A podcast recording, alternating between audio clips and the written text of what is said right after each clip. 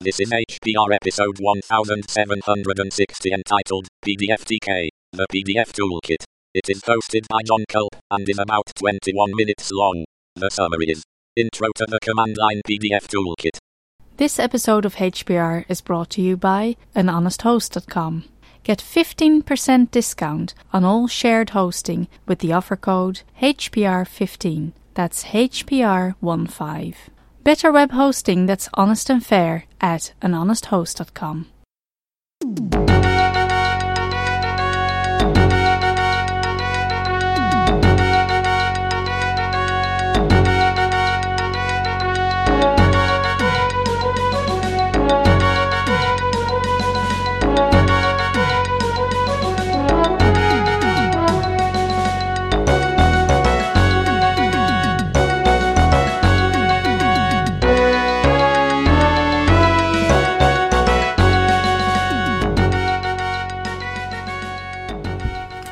Hey folks, John Culp in Lafayette, Louisiana here, and today I'm going to talk about the command P D F T K. This is an extremely powerful program that is uh, that's short for the P D F Toolkit. Now, if you've listened to my previous episodes having to do with ebooks, you probably have heard me say bad things about P D F files, in as much as I think they are not all that much better than Uh, paper in terms of their flexibility. They're they're completely inflexible. They don't lend themselves well to different screen sizes and all that. And I still believe all of this stuff. However, we still have to deal with P D Fs a lot of the time, and sometimes they really are the best available solution. For my purposes, the, the one situation where I can't seem to find a suitable alternative for P D F is in musical scores. Because right now, while there are some options for flexible musical uh, notation that can um, you know, change line line spacing and whatnot to fit different screens, it's almost always a proprietary system, and someone has to have taken the time to create a source file to make it do this. So, uh, at least for now, I am stuck with P D Fs for my musical scores. Now, when you're dealing with P D Fs, sometimes you need to do things to them to make them more useful to you. For example, when I am putting together score anthologies for my music history classes, I very frequently have to take a large P D F file and extract a few pages from it to put in the anthology for my students. Now, there used to be a time where I thought you had to have the expensive Adobe Acrobat full edition to do this kind of thing, but uh, I discovered several years ago that there are ways to do it for free on Linux, and uh, apparently on other programs too.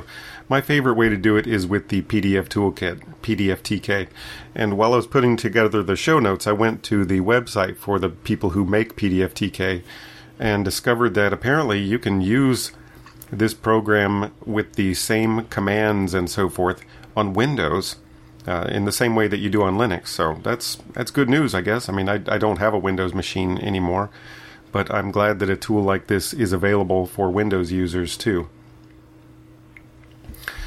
So there are all kinds of things that you can do with P D F T K, and uh, if you're interested in seeing what they all are, you should just read the man page and see some of the examples that they have.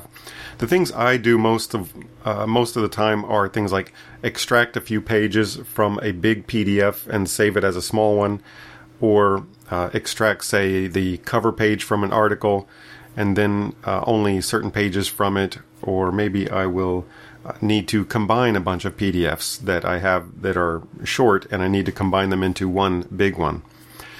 And uh, it, these are very easy basic commands, and I have some examples in the show notes on how to do those.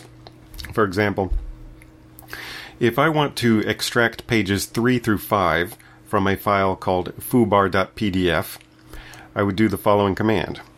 P D F T K space foobar dot P D F space cat, as in the Linux concatenate command, cat space three hyphen five space output space, and then you would give it a file name that you want it to save as. And in this uh, example on the show notes, I put excerpt dot P D F. P D F T K, probably for good reason, is very sensitive about any kind of accidental overwriting of your source file. If you try to save the output as exactly the same thing as your source file, it will choke and tell you to try again. Um, so that's how you could extract just pages three through five from a file. You can either give a range of pages if all of your pages are going to be right in a row, or you could do where it says cat three hyphen five. You could do cat three space four space five, and it would have the same result. Now, if I also wanted to grab the, let's say, the, the first page and then also pages three through five, I would do the same command except for change it like this. P D F T K space foobar.pdf space cat space one space three dash five space output space excerpt dot P D F. So that would grab the first page, then pages three through five, and output it as excerpt dot P D F. To combine several P D Fs together, you would just list as arguments every P D F that you want to add on to the next one, and you do it in the order that you want, and then do the cat output thing. So it would go like this: P D F T K space file one dot P D F space file two dot P D F space file three dot P D F space, and then keep doing as many as you want. And then once you have listed all the files you want to combine, you add on there cat space output space combined dot P D F. Uh, so those are pretty simple, and there are actually some G U Is that people have written to uh, go on front of P D F T K that can make this easier if you're uh, someone who really would prefer to have a graphical interface.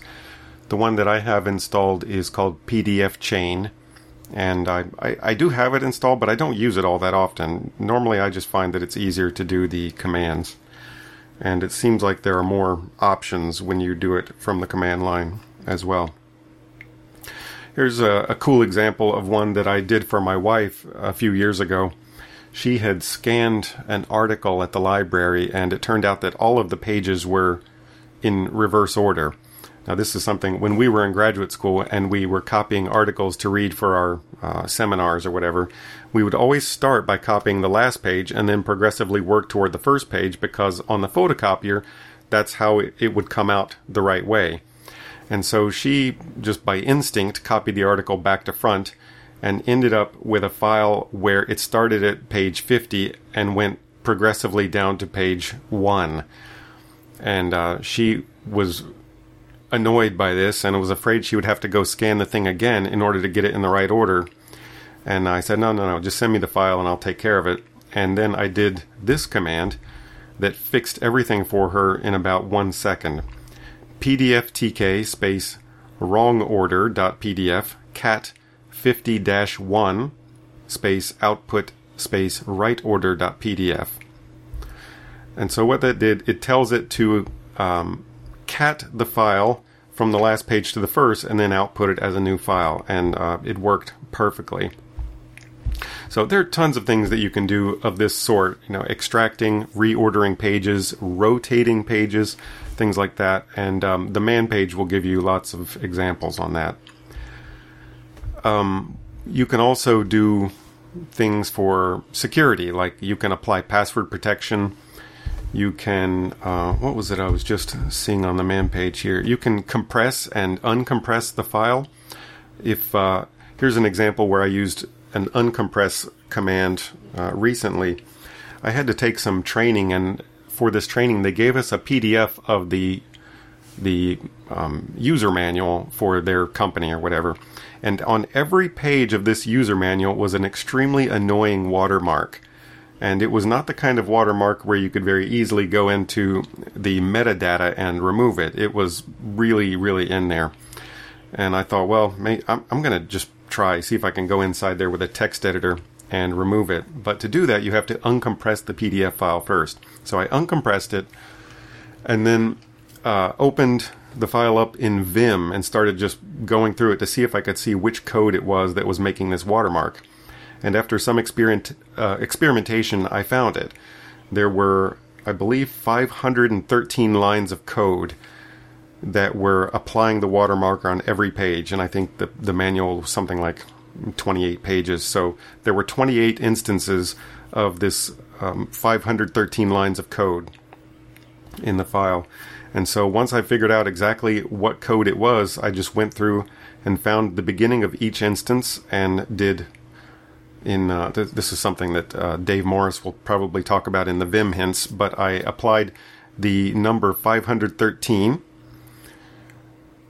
Uh, or how did I do? There, there are two ways that you could do this. I think I did either five thirteen D to delete the line five hundred thirteen, to delete one line five hundred thirteen times, or I did colon, um, what would it be? Period, comma, plus five thirteen D.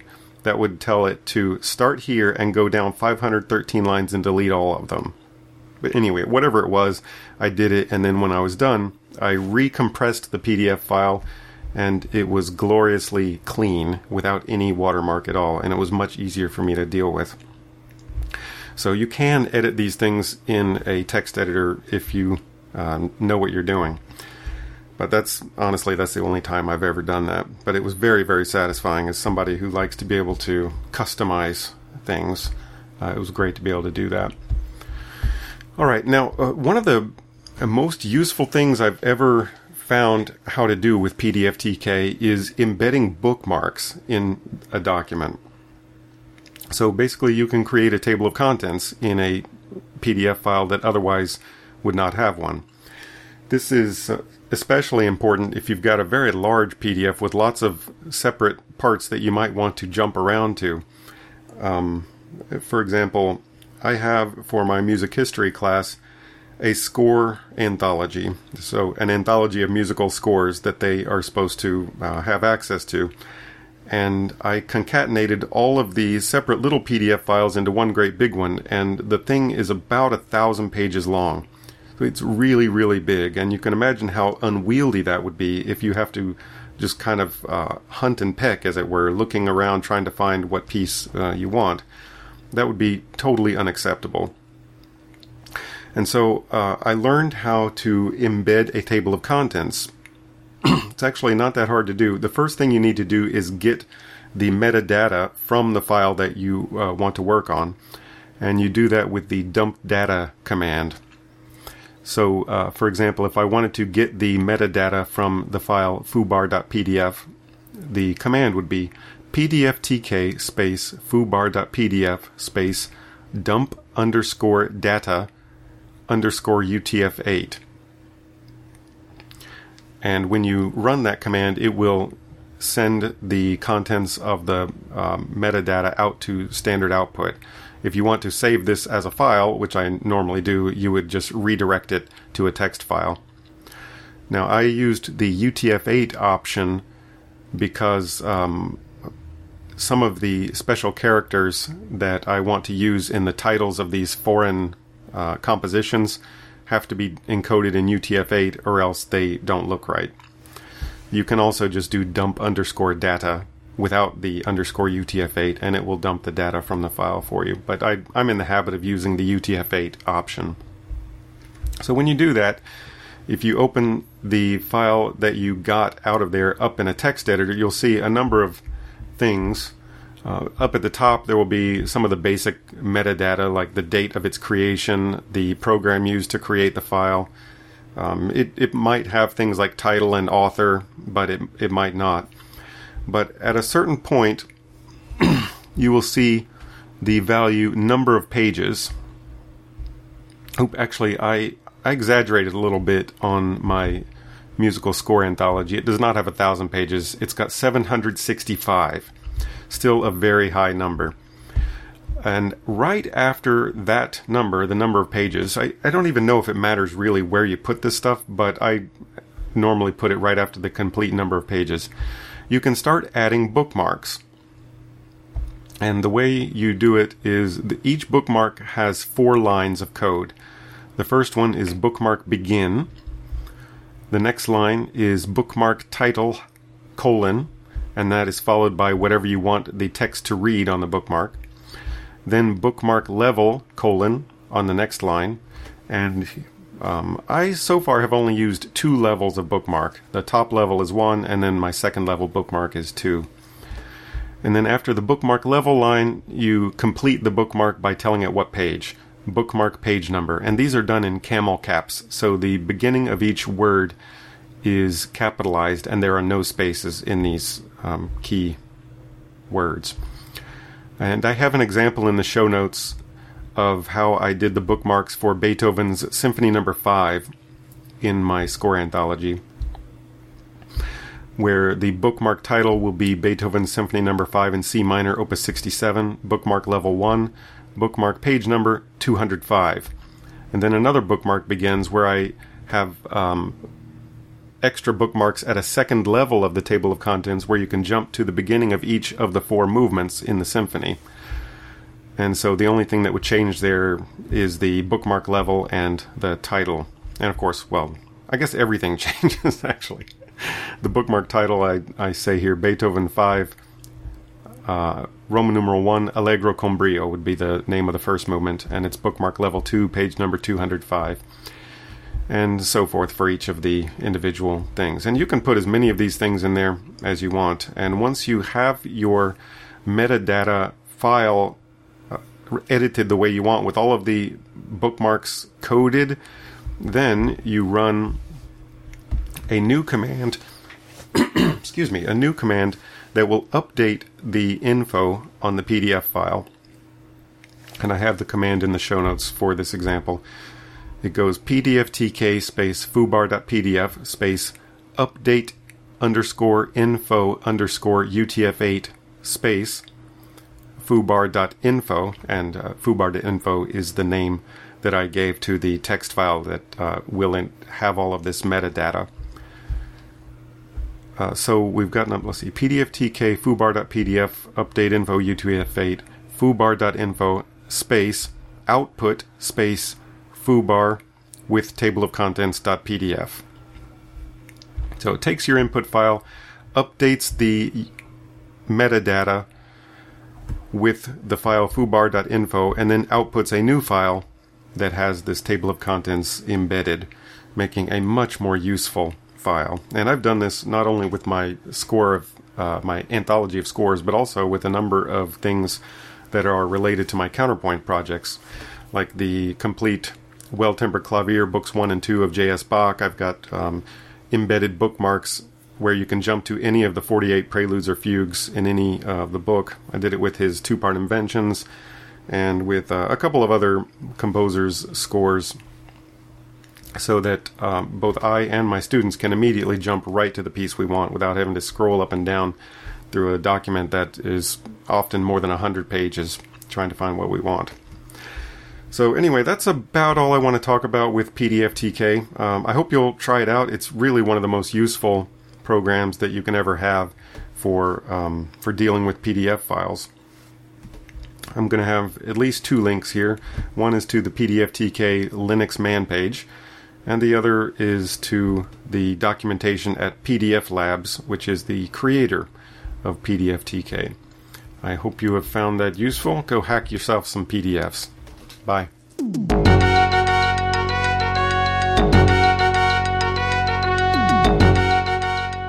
You've been listening to Hacker Public Radio at hacker public radio dot org. We are a community podcast network that releases shows every weekday, Monday through Friday. Today's show, like all our shows, was contributed by an H P R listener like yourself.